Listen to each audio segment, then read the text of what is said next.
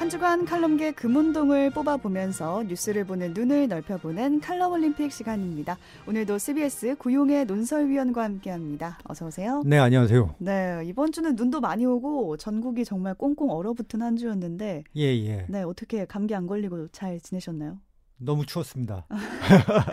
지금도 춥고요. 건강해 보이시는 것 같습니다. 아, 감사합니다. 네. 뭐 특별히 무리를 하지 않으려고 하니까요. 음, 추울 때는 또 외출을 자제하는 게 가장 예, 좋은 그렇습니다. 건강 지키는 예. 방법이겠고요. 추운 한 주 동안 주로 어떤 칼럼들이 나왔나요? 네, 어, 이번 주에는 정치적으로 예산안 입법안 그 충돌이 있잖아요. 국회에서 음. 계속해서 그 그런 것을 바라보는 시각을 담은 칼럼들이 있었고요. 또 올해의 단어들, 그러니까 연말이 가고 있으니까요. 음, 사자성어 이런 것이 많이 나오고 있잖아요. 네. 예를 들어서 뭐 교수 신문이 얘기했다는 과이불개, 과이불개, 좀 이번에 네. 어렵더라고요. 네. 예, 잘못을 고치지 않는 것이 바로 잘못이다. 이런 거에 대한 해석도 있었고요. 또 그 영국 옥스포드 사전에 올랐다고 하죠. 고블린 음. 들어보셨습니까? 네. 덩치가 작고 사나운 도깨비. 우리말로 하면 이제 도깨비 정도 드는데 어, 피로에 지친 일상을 묘사한 단어인데 이게 무기력한 삶의 태도를 얘기한다고 해요. 음.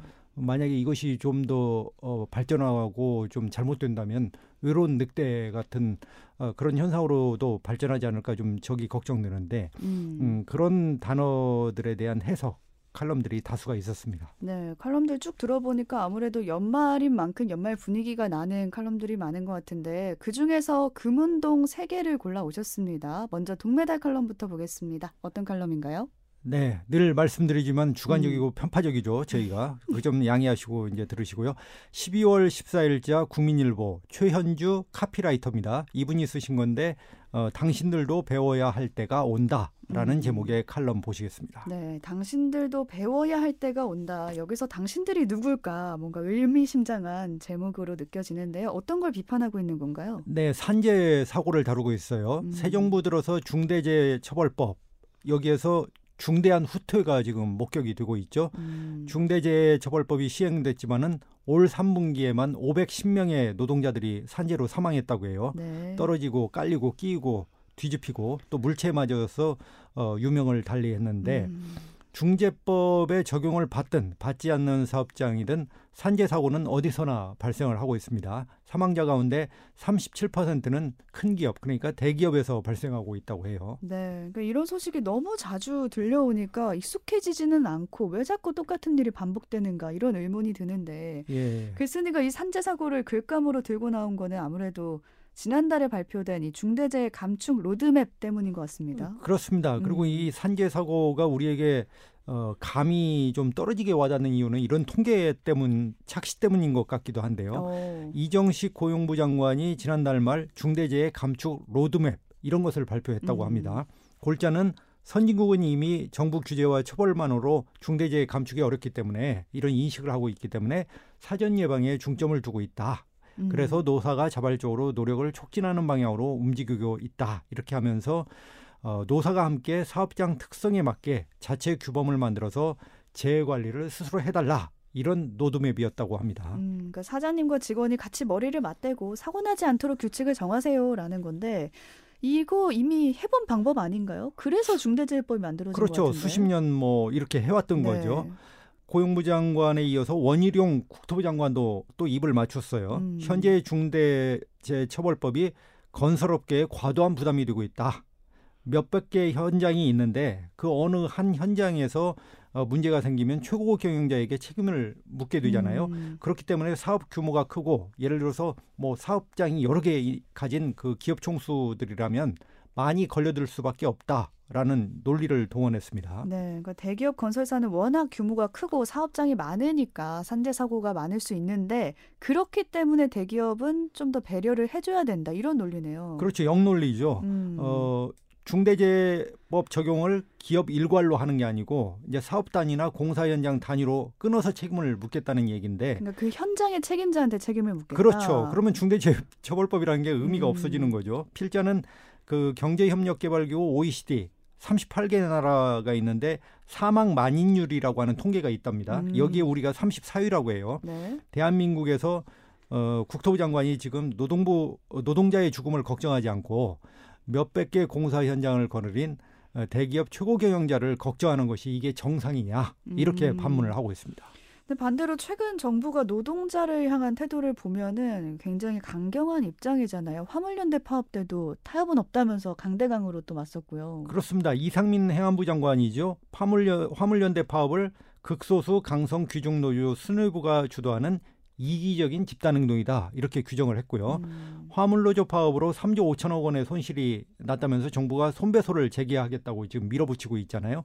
아, 그런데 대통령 연봉은 2억 4천만 원이 넘는데 네. 하루 14시간이라는 화물 노동자가 400에서 600만 원 정도 이렇게 받고 있습니다. 음. 그래서 이제 필자가 반문을 하고 있어요. 2주 파업한 손실액이 3조 5천억이면 장관과 대통령이 마땅히 보호했어야 할 국민의 생명을 보호하지 않고 응당 자신이 책임져야 할 책임을 지지 않아서 생기는 그런 손실액은 과연 음. 얼마나 되냐 음. 이렇게 반문을 하고 있습니다. 네, 이제 글을 마무리 지을 시간인데 어떻게 마무리를 짓고 있나요? 네, 독일 극작가 브레이트의 시를 인용하고 있습니다. 다소 좀 약간 뭐 한 번에 들으면 좀 어려울 수도 있는데 네. 당신들이 아무것도 배우려 하지 않는다고 나는 들었다. 라는 시의 일부 내용이에요. 음. 어, 비록 시대가 불안하여 내가 들은 대로 어려운 일이 생긴다 하더라도 당신에게는 만사가 잘 되려면 어떻게 해야 할지를 정확하게 말해줄 당신의 안내자들이 있다. 그들은 모든 요령을 수집해 놓았을 것이다. 그러나 만일에 사정이 달라진다면 물론 당신도 배워야만 할 것이다. 음. 어, 그리고 다시 한번 새해가 가고 있는데 새해도 당신들이 아무것도 배우려 하지 않는다면 분명히 사정은 달라질 것이다.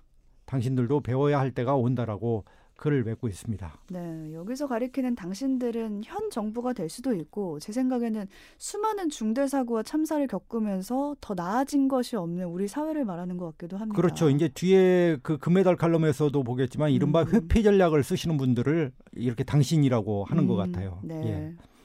위원님은 이 칼럼 어떻게 보셨나요? 네, 차- 세월호 참사도 있었고 우리가 많이 지금 배웠다고 생각했는데 그게 아니잖아요. 올해 이제 그런 것을 더 절실하게 깨닫게 되는데요. 네. 태안 화력 발전소에서 몸이 분리된 채 사망을 했습니다. 그 그분이 바로 고 김용균 씨죠. 네. 이분 희생 때문에 이제 중재법이 법으로까지 시행되게 됐는데 사실은 시행한 지 지금 얼마 되지 않았어요. 음. 잉크도 채 마르기 전인데 벌써 거의 무력화되는 분위기입니다. 음. 김용균 특별조사위가 진상보고서를 당시에 남겼어요. 거기에 이제 이런 문장이 나옵니다. 일터는 깜깜했습니다. 위원회의 심정도 깜깜했습니다. 발전은 빛을 얻고자 하는 사업인데 발전의 원료인 석탄은 캄캄했고 그 석탄을 빛으로 바꾸는 과정의 노동 현실도 더욱 캄캄했습니다. 아, 이걸 듣는 마음도 캄캄합니다. 네, 참 연말을 맞이해서 새롭게 좀 새로 새 희망을 가지고 해야 되는데 계속해서 올해는 참 어두운 시절인 것 같습니다. 네. 어, 이런 문장이 떠올라서 제 의견으로 말씀을 음. 드립니다. 네, 이 사고를 또 잊어서는 안 되겠고 더 나은 노동 환경을 기대해 보면서 다음 은메달 칼럼으로 가보겠습니다. 소개해 주실까요? 네, 12월 12일자 경향신문입니다. 이스라 글쓰기 교사입니다. 태양처럼 가릴 수 없는 말들이라는 칼럼인데 이스라 글쓰기 교사가 누군지 아시죠? 작가죠, 소설가. 그렇죠. 네, 그분이더라고 요. 저는 처음에 다른 분인지 알았는데 어. 예, 같은 분이더라고요. 네. 그러니까 태양처럼 가릴 수 없는 말들이라는 제목에서 딱 첫인상이 느껴지는 건 굉장히 중요한 말에 대한 이야기구나. 이런 생각이 드는데요. 그러니까 언어의 그 언어에가 들어있는 어떤 세계관을 얘기하는 것이죠. 음. 어떤 언어는 나쁜 세계관을 가지고 있고 어떤 언어는 또 좋은 세계관, 물론 뭐 흑백의 논리는 아닙니다만은 음. 어떻게 언어를 쓰냐에 따라서 이게 많이 달라지지 않습니까? 네. 그런 부분을 좀 다루고 있는 것 같습니다. 어떻게 시작되나요? 아이들 상대로 글쓰기 수업을 하는데 아이들에게 마음에 드는 사진 한 장을 가져오라고 이렇게 했다고 음. 해요. 뭐 사람일 수도 있고 그게 동물일 수도 있고 이미지가 예- 그런 거죠. 물건일 수도 있는 거고요. 규칙은 어떤 사진을 골랐는지 서로, 서로 이렇게 보여주지 않기로 음. 이렇게 했다고 합니다. 또 이미지가 그 이미지가 무엇인지 직접 언급하지 직접 언급하지 않기로 한 것이죠. 그러니까 물병을 골라왔으면 물병이란 단어를 사용하지 않고 이 물체에 대해서 설명을 해야 된다는 거네요. 그렇죠. 이제 묘사를 해야 된다는 얘기죠. 어, 아이들이 잘 하던가요? 네, 그 글 중에 하나를 소개를 하고 있어요. 12살의 서영이가 사진을 가린 채 자기 문장을 이렇게 읽었다고 합니다. 어, 부글부글 타오르는 불을 상상을 해봐. 불은 말이지 아주 뜨겁고 때로는 위험한 거야. 무언가를 강요하는 듯한 색깔이기도 해. 왜 그런 거 있잖아. 엄마가 화나면 튀어나오는 색깔 말이야. 하늘에 그 색깔이 있는 거야. 그런 걸 노리라고 불러. 지금 내 앞에는 귤이 놓여 있어. 그런 걸 둥근 모양이라고 해. 어떻게 여기까지 들어보시면 짐작이 가시나요? 알 것 같은데요. 하늘에 있는 그 뜨거운 걸 말하는 것 같은데. 네. 네. 어, 이제 위에서 말한 노을색을 둥근 모양과 합치는 거야. 이 모든 것은 매우 매우 커. 크다는 건 뭐냐면 너의 집을 떠올리면 돼. 음, 아무리 작아도 너보다는 크겠지. 하지만 이것은 집보다는 몇만 배 넘게 커. 이게 있어서 우리는 살아갈 수가 있어. 어, 너무 잘 표현을 한 것 같아요. 정말 놀랍지 않아요? 네, 그러니까 제가 만약에 태양을 뽑았으면 이렇게 설명을 못했을 것 같아요. 저도 못했을 것 같아요. 자기가 가진 언어 세계에서 가장 큰 것, 붉은 것에 빗대서 이렇게 태양을 설명한 표현력이 대단하네요. 그러니까 어른이 되면 직접적으로 얘기하잖아요. 그쵸. 예, 이렇게 묘사를 할 수 있겠습니까? 태양이란 단어 없이 말을 할 수 있을까 네, 싶기도 네. 하고요. 이 어린 스승은 대상의 이름을 언급하지 않고도 대상에 관해서 설명하는 법을 이미 알고 있는 거죠. 어, 예, 그래서 대상과 유사한 특징을 가진 다른 개념들을 자기 삶에서 이제 끌어온 거 음. 아닙니까? 엄마, 귤 이런 음. 것들을 이제 끌어온 거죠.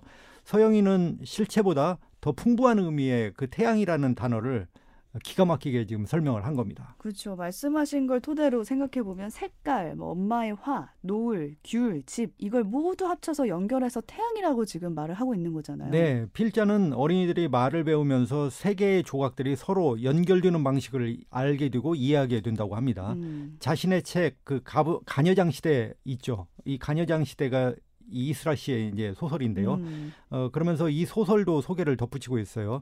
그 책에서 주인공이 스라라는 인물인데 가부장 언어에 대해서 의구심을 품었다가 시간이 흐른 뒤에 가녀장 그러니까 음. 가부장 대신 가녀장이라는 새로운 언어를 이제 고안을 네, 해내는 거죠. 어떤 말이죠? 예, 예를 들어서 이제 할아버지하고 스라가 이 한문 교육을 합니다. 할아버지가 스승이고 이제 아이가 이제 배우는 것이죠. 거기에서 그 부생아신, 모국 오신이라는 한문을 할아버지가 가르쳐요. 네. 그러니까 아버지가 내 몸을 낳으시고 어머니 내 몸을 기르셨느니라 이런 음. 뜻이라고 합니다. 손녀가 할아버지에게 의문을 표시하죠. 아니 아버지가 여기서 몸을 저를 낳았다고 하는데 엄마가 저를 낳은 거 아니에요. 음. 이렇게 얘기하니까 할아버지가 아빠가 없으면 너도 태어나지 못했어. 생각해봐라. 어? 거기에 땅만 있으면 거기에 곡식이 자라겠니? 라고 이제 할아버지가 얘기를 한 거예요. 그러니까 아빠가 씨앗이라는 거죠. 그렇죠. 그러니까 네. 손녀가 도대체 이해가 안 가는 거죠. 그래서 이제 작은 목소리로 또 반문을 하는 겁니다. 그렇지만 씨앗도 땅이 없으면 하면서 이렇게 이제 점점점. 예 반박을 하는 거예요. 그러니까 할아버지가 사용하는 그 가부장 언어에 손녀가 의구심을 품고 뭔가 꿈틀꿈틀하는 듯한 느낌을 받아요. 그렇죠. 가부장 권위, 어떤 남자의 권위 이런 걸 얘기하는 거 아니겠습니까? 음, 어, 이 가부장으로부터 말을 배우다가 아이가 가부장의 언어에 의구심을 품게 되는 거죠. 네. 그리고 시간이 흐른 뒤에 새로운 말들을 고안해내고 이제 성장을 해내가는 겁니다. 음. 실제로 뭐 가녀장이 우리가 유, 유행하거나 많은 사람이 쓰지는 않지만 그죠. 어쨌든 뭐 그런 단어도 만들 수 있는 거잖아요. 음, 그러니까 네. 언어가 지배하는 세계 질서가 있는데 그 네. 편견을 깨는 훈련이 중요하다라고 이 글에서 말하고 있는 것 같습니다. 맞아요. 음. 2025학년도 추종구 교과서가 일부 개정된다고 합니다. 그래서 우선 민주주의가 자유민주주의로 이렇게 수정이 된다고 하고요.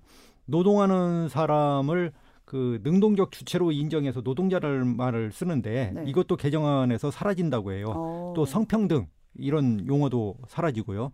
어, 필자는 자유민주주의는 이승만, 박정희, 전두환이 내걸었던 단어 이렇게 규정을 하면서 윤석열 정부가 즐겨 쓰는 자유란 주로 노동과 에, 주로 시장과 기업, 자본가, 노동시장 등 상층부를 장악한 사람들을 향해 있다고 이렇게 음. 비판을 하고 있습니다. 네, 이런 변화가 필자는 명백히 퇴보하는 거다 이렇게 말하고 네네. 있습니다.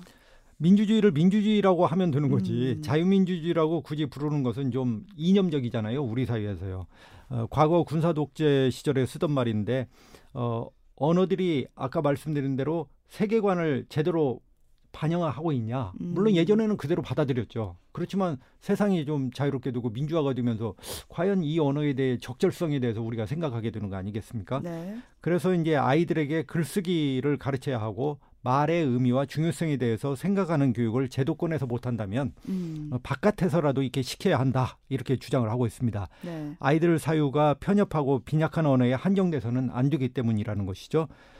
어, 교과서의 퇴보를 마주하면서 태양처럼 가릴 수 없는 말들을 어떻게 똑바로 볼 수 있게 할 수 있을까 음. 그런 그 고민을 얘기를 하고 있습니다. 네, 많은 생각이 드는 글인데 이 언어나 말이라는 게 프레임을 규정하잖아요. 네네. 그래서 어떻게 프레임을 씌우느냐에 따라서 또 생각의 운신이 달라지곤 하는데 그런 의미에서 작가는 이번 퇴보를 기억해야 한다. 그에 맞는 언어로 맞서자 이렇게 주장을 하고 있죠. 그렇죠. 이게 뭐 교과서만의 얘기는 아니잖아요. 음. 올해도 그 잘못된 말들이 얼마나 많이 있었습니까? 희생자의 이름을 공개하면 패륜이다. 이렇게 그 언어를 규정하고요. 입을 봉하려고 했지 않습니까? 또 앞서서 언급한 화물연대 파업은 노동규족의 이기주의다. 이런 언어로 치환을 했고요. 음.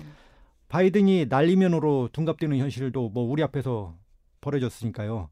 어, 또 작은 세계로 돌아가면 어, 저조차도 가정에서나 직장에서나 사회에서나 어, 부지불식 간의 관행적 질서를 고집하는 그런 음. 말들에서 자유롭지 않았다고 고백을 음, 하게 됩니다. 그렇죠. 어, 새해에는 좀 말을 할 때마다 더욱더 곰곰이 따져봐야 되겠다 이런 생각을 하게 되는 칼럼이었습니다. 네, 또 우리가 말의 세계에서 어떤 말의 세계에 살고 있는지도 생각해 보게 되고 거기서 품게 되는 의구심은 없는지 또 그걸 표현하면서 살고는 있는지 이렇게 한번 예, 다시금 예. 생각해 보게 됐습니다. 마지막 칼럼으로 가보겠습니다. 오늘의 금메달 칼럼은 뭔가요? 사회적으로 국가적으로 올해 가장 슬픈 일이 있다면 당연히 이태원 참사겠죠. 음, 어, 엊그제서야 비로소 희생자 유가족들이 어, 합동 분향소를 직접 만들었습니다. 사고 47일째에 음, 이런 일이 이루어졌는데 네, 어, 그래서 선택을 했습니다. 경향신문 12월 15일자 김태일 장한대 총장이 쓰셨습니다. 이태원 참사 유가족 손을 잡으러 가자 이런 칼럼입니다. 네, 이번에 다시 세워진 이 합동 분향소를 보면서 마음이 찹찹하다라는 분들이 많았는데 이 칼럼 내용 소개해 주실까요? 네, 오늘 좀 칼럼들이 전반적으로 좀 어둡고 무거워서 좀 죄송하기는 한데요. 음, 재난 보도를 비롯한 재난 수습 지침서라는 게 있는데 재난으로 해체된 공동체 회복 과정에서 원인 규명 그리고 책임 추궁 이런 것들을 잘 구분해서 구별해서 다뤄야 한다는 내용이 있다고 해요. 아, 원인 규명과 책임 추궁을 구별해야 된다. 네, 왜냐하면 책임 추궁이 앞서다 보면 이른바 회피 전략이라는 것이 횡행하게 된다는 것이죠. 네, 그러면 책임 추궁보다는 원인 규명이 앞서서 이루어져야 된다라는 거네요. 네, 지침서는 그렇게 돼 있다고 해요. 그런데 현실에서는 이 두 가지를 분리한다는 것이 쉽지 않죠. 음, 어, 그 이유는 책임 있는 사람들이 의도적으로 원인 규명을 어렵게 하는 과정에서는 당연히 책임 추궁을 앞세울 수밖에 없잖아요. 왜냐하면 음. 원인 규명이 자연스럽게 된다면 당연히 이제 순서가 이렇게 순서대로 갈 수 있겠죠. 그렇지만은 만약에 원인 규명이 안 되게 하는 그 어떤 세력이 있다고 한다면 이 부분이 이제 두 개가 겹칠 수밖에 없는 음. 그런 현실이 될 수밖에 없다는 얘기 같습니다. 네, 그래서 이 글에서는 이태원 참사의 경우도 책임 추궁이랑 원인 규명을 좀 분리할 수 없게 됐다 이렇게 말을 하고 있습니다. 네, 이상민 장관 예를 보- 보시죠. 국민의 음. 70%가 이분에게 정치적 도의적 책임을 져라 이렇게 음. 요구를 하고 있잖아요. 재난 안전 책임자가 160명에 가까운 사망자가 발생한 참사에서 그냥 버티고 자리를 이렇게 지키고 있는 것이 국민 정서와 도저히 맞지 않는 거잖아요.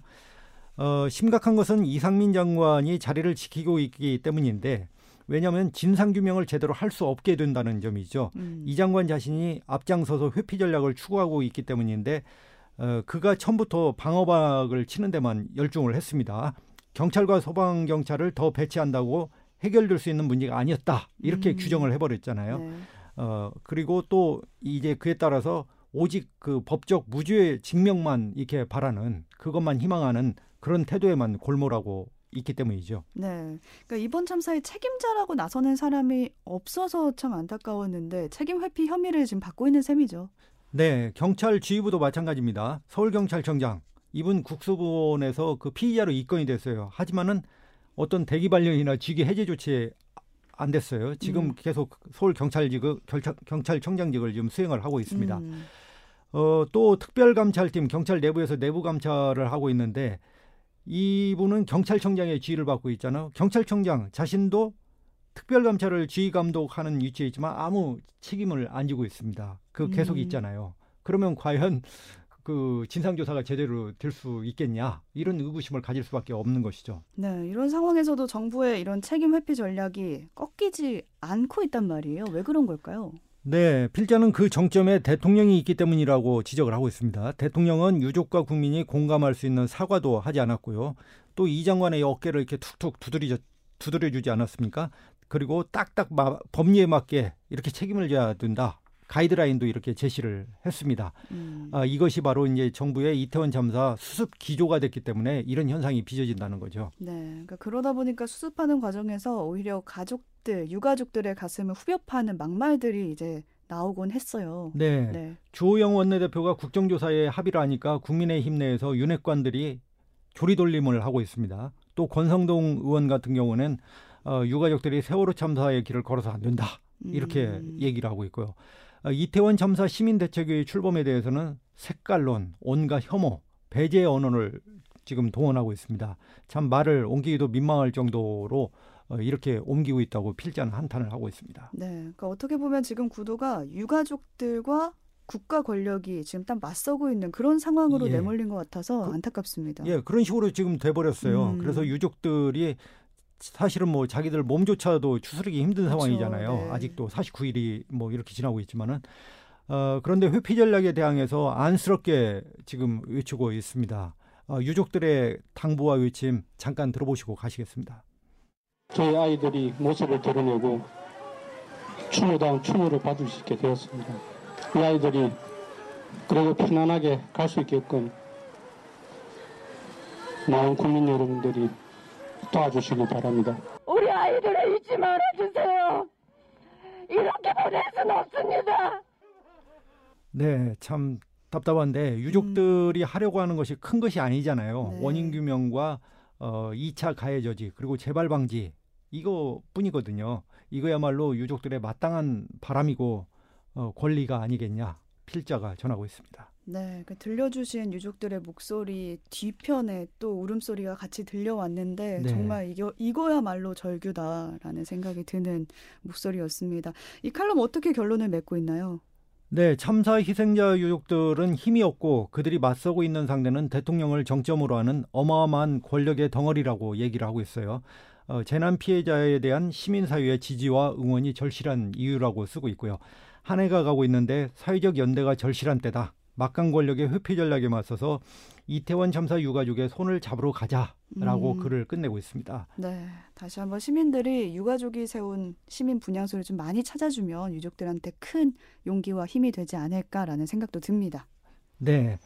어, 지금 필요한 것은 유가족들이 혼자가 아니라는 것을 보여주는 길밖에 없을 것 같습니다. 네, 네. 어, 시민과 국민들의 그 말씀하신 대로 연대가 크면 클수록 거센 파도와 같이 회피 전략을 쓰시는 분들에게는 엄청난 압박이 되지 않겠습니까? 지금 합동분향소가 서울 지하철 6호선 녹사평역 앞에 이태원 광장에 세워져 있습니다. 어, 유족들의 한결같은 당부가 딱 하나예요. 희생자를 잊지 말아주세요. 음. 누구누구를 잊지 말아주세요. 제발 부탁입니다. 어, 저도 좀 어, 주말이나 휴일 사이에 좀 다녀와야 될 것 같습니다. 네, 유족들이 원하는 건 세월호 때와 다를 바가 없네요. 그러니까 없죠. 잊지 말라, 기억해 달라라는 이 예, 당부를 예. 저희도 기억해야겠습니다. 지금 뭐 할 수 있는 국민과 시민이 함께 할 수 있는 것은 가치 있다는 것을 보여주는 것 외에는 음, 다른 것이 없지 않습니까? 네. 오늘 금메달은 이태원 참사 유가족 손을 잡으러 가자 이 칼럼이 차지를 했고요. 오늘 칼럼 뽑아오시냐고 고생 많으셨고 고용의 위원님과는 여기서 인사 나눌게요. 고맙습니다. 네, 감사합니다.